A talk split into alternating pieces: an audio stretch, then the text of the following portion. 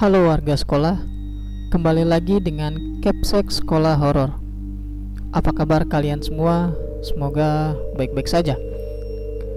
Di kelas sekolah horor kali ini menceritakan tentang Indigo Zea, bagian ke-1. Cerita ini bersumber dari akun Twitter @nazulfa underscore. Selamat mendengarkan.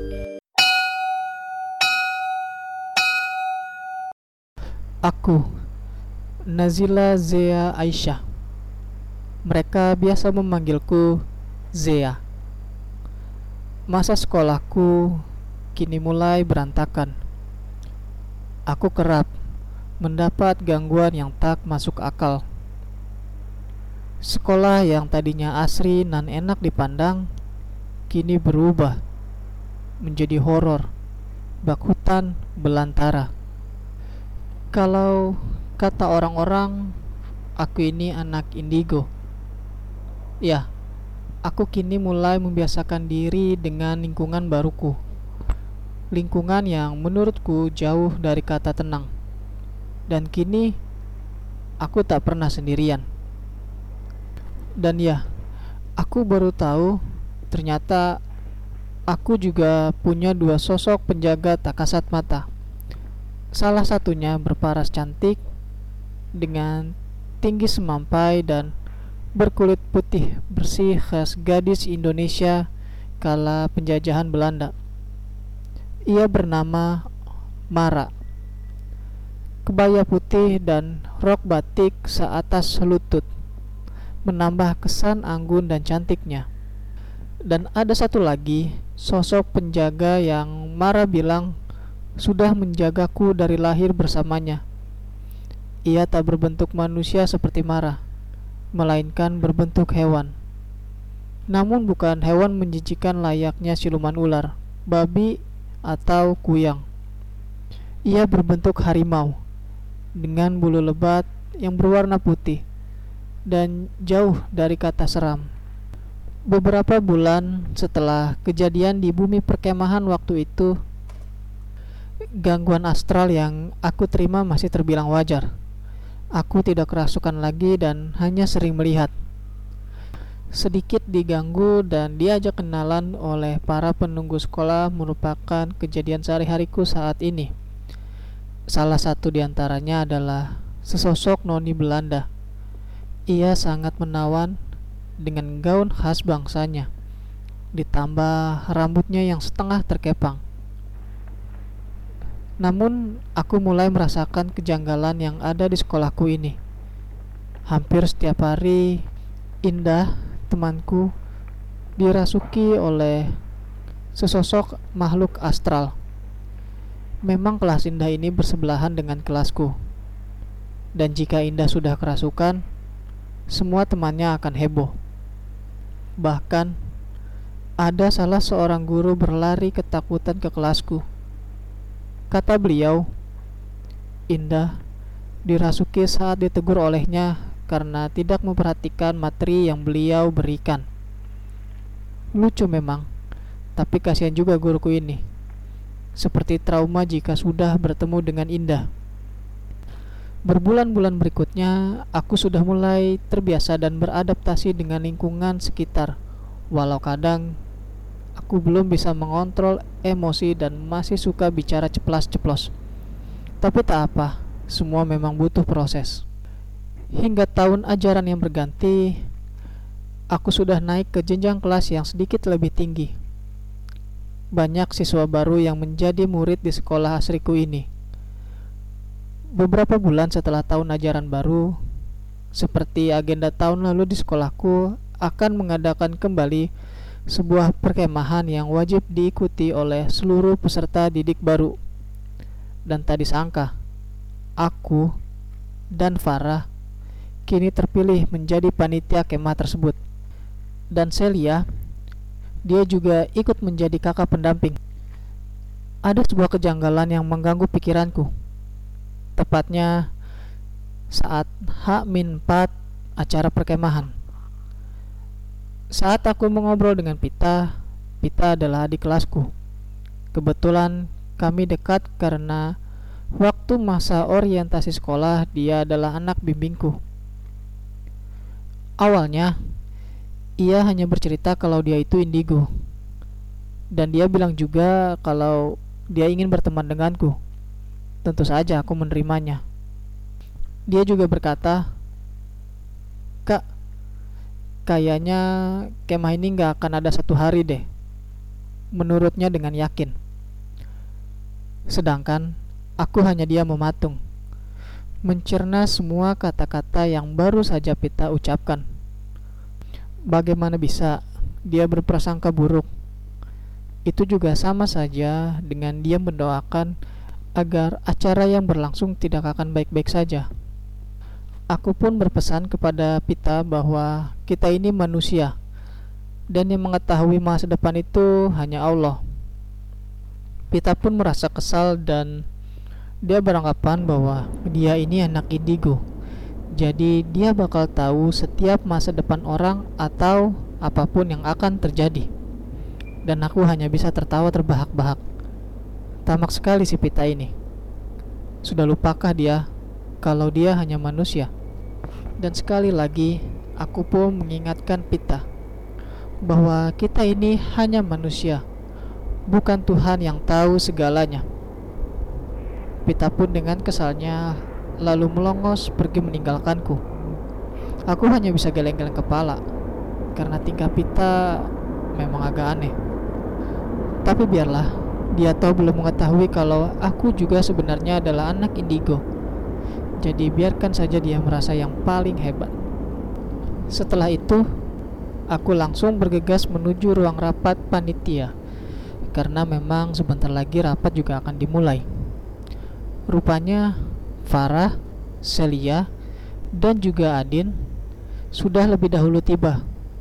Dan dengan cepat, aku duduk bersila di samping Farah.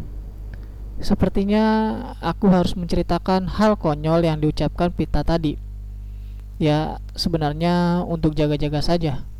Siapa tahu Celia dan Adin bisa ikut mencegah hal yang tidak diinginkan di sana. Karena mereka memang sudah lebih senior untuk mengatasi masalah ini. Guys, gua ada bahan gibahan nih. Ujarku semangat. Ketiga temanku itu menatapku seolah mengisyaratkan ada apa. Jadi guys, tadi tuh gue ketemu sama adik kelas yang namanya Pita nah dia ini ngaku kalau dia itu indigo dan dia juga nggak ikut kemah. Katanya sih nggak boleh sama ibunya. Ya terus kenapa? Tanya Adin. Ya gue ngerasa aneh loh. Biasanya kan kita kalau ada feel jelek tentang sesuatu diam ya. Apalagi sama orang yang baru kita kenal. Kecuali sama orang yang udah deket sama kita baru kita ngutarakan unek-unek kita. Nah dia itu enggak dia kan nggak tahu gua kayak gini. Dia bilang aja tuh langsung yang aneh-aneh. Ujarku panjang lebar. Maksudnya aneh-aneh? Tanya Celia hati-hati. Lo kalau ngomong tuh poin aja napa? Sambung Farah. Adin memincingkan matanya sambil berkata, Nggak tahu otak gue masih 3 nih. Aku menyengir kuda menanggapi mereka bertiga yang sepertinya sangat kompak. Oke, jadi tadi si Pita itu bilang kalau kema ini nggak akan ada satu hari langsung bubar. Lah, gua nggak percaya dong. Secara tahunnya kita banyak banget yang kerasukan aja bisa kok sampai tiga hari dua malam Jawabku Emang si anak itu tahu dari mana Kemah ini gak akan ada satu hari. Tanya Farah. Aku mengedikan bahu sambil berkata Gak tahu juga sih Tapi dia bilang sama gua kalau dia tuh anak indigo. Celia tertawa hambar. Terus dengan dia bilang gitu Lu percaya sih? Aku hanya menggelengkan kepala sebagai jawaban. Pasti ada yang gak beres nih. Gini aja. Besok lo minta ketemuan sama si Pita. Tapi ajak gua, Celia dan Farah. Gimana? Setuju nggak? Usul Adin. Kalau gue sih setuju, soalnya gue ngerasa janggal. Tinggal Celia aja gimana? Celia pun mengganggu seraya berkata, Oke deh, gue juga ngerasa ada yang gak beres nih. Setelah itu, kami larut dengan obrolan mengenai perkemahan hingga waktu menunjukkan pukul 17 lewat 20. Aku dan Farah pun baru akan pulang. Kebetulan hari ini Farah membawa motor. Jadi aku memilih pulang bersama Farah. Di tengah perjalanan, saat aku melintas di taman kota, aku melihat Pita dan salah seorang temannya. Sepertinya mereka habis berpergian jauh.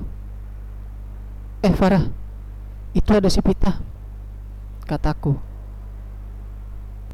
Mana sih? Tuh, motor Scoopy merah di depan kita. Cepet setaren sama dia. Ujarku sembari menunjuk ke arah Pita. Setelah merasa sudah dekat, aku langsung memanggilnya. Hei Pita, habis ke mana? Pita dan salah seorang temannya menengok ke arahku. Eh, Kak Zea, Kak Farah. Itu Kak, Pita habis ke lokasi kemah. Aku dan Farah saling terdiam. Loh, bukannya lo gak ikut kemah? Ngapain lo ke sana? Mau aneh-aneh lu ya? Sarkas Farah. Um, anu kak, ya aku jaga-jaga aja gitu. Barangkali ada yang gak beres. Ya udah kak ya. Aku duluan. Udah mau maghrib. Nanti aku dicariin mama. Dadah kak. Kak Farah juga hati-hati ya. Detik selanjutnya Pita langsung memacu motornya dengan kencang. Aku dan Farah masih bingung dengan tingkah laku Pita ini. Z ngerasa aneh gak sih Aku mengangguk. Iya, Far. Mau ngapain ya dia? Farah mengedikan bahu acuh. Ya udahlah, bukan urusan gua. Setelah perbincangan kecil itu, Farah langsung memacu motornya dengan kencang. Sesampainya di rumah, aku langsung merebahkan diri di kamar. Farah tak ingin mampir ke rumahku kali ini. Dia bilang ia lelah. Keesokan harinya, Sesuai rencana, kini aku sudah memanggil Pita untuk menemuiku di depan balkon lantai dua. Farah, Celia, dan Adin juga ada di sampingku. Dan tak lama Pita pun datang seorang diri.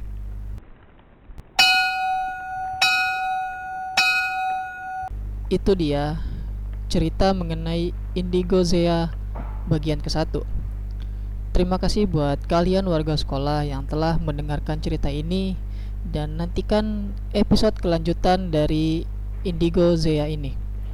Dan terima kasih juga kepada akun Twitter @nazulfa yang telah memberikan kami izin untuk membacakan cerita ini. Jangan lupa untuk like dan share video ini agar warga sekolah horor semakin bertambah. Dan sampai jumpa di kelas berikutnya.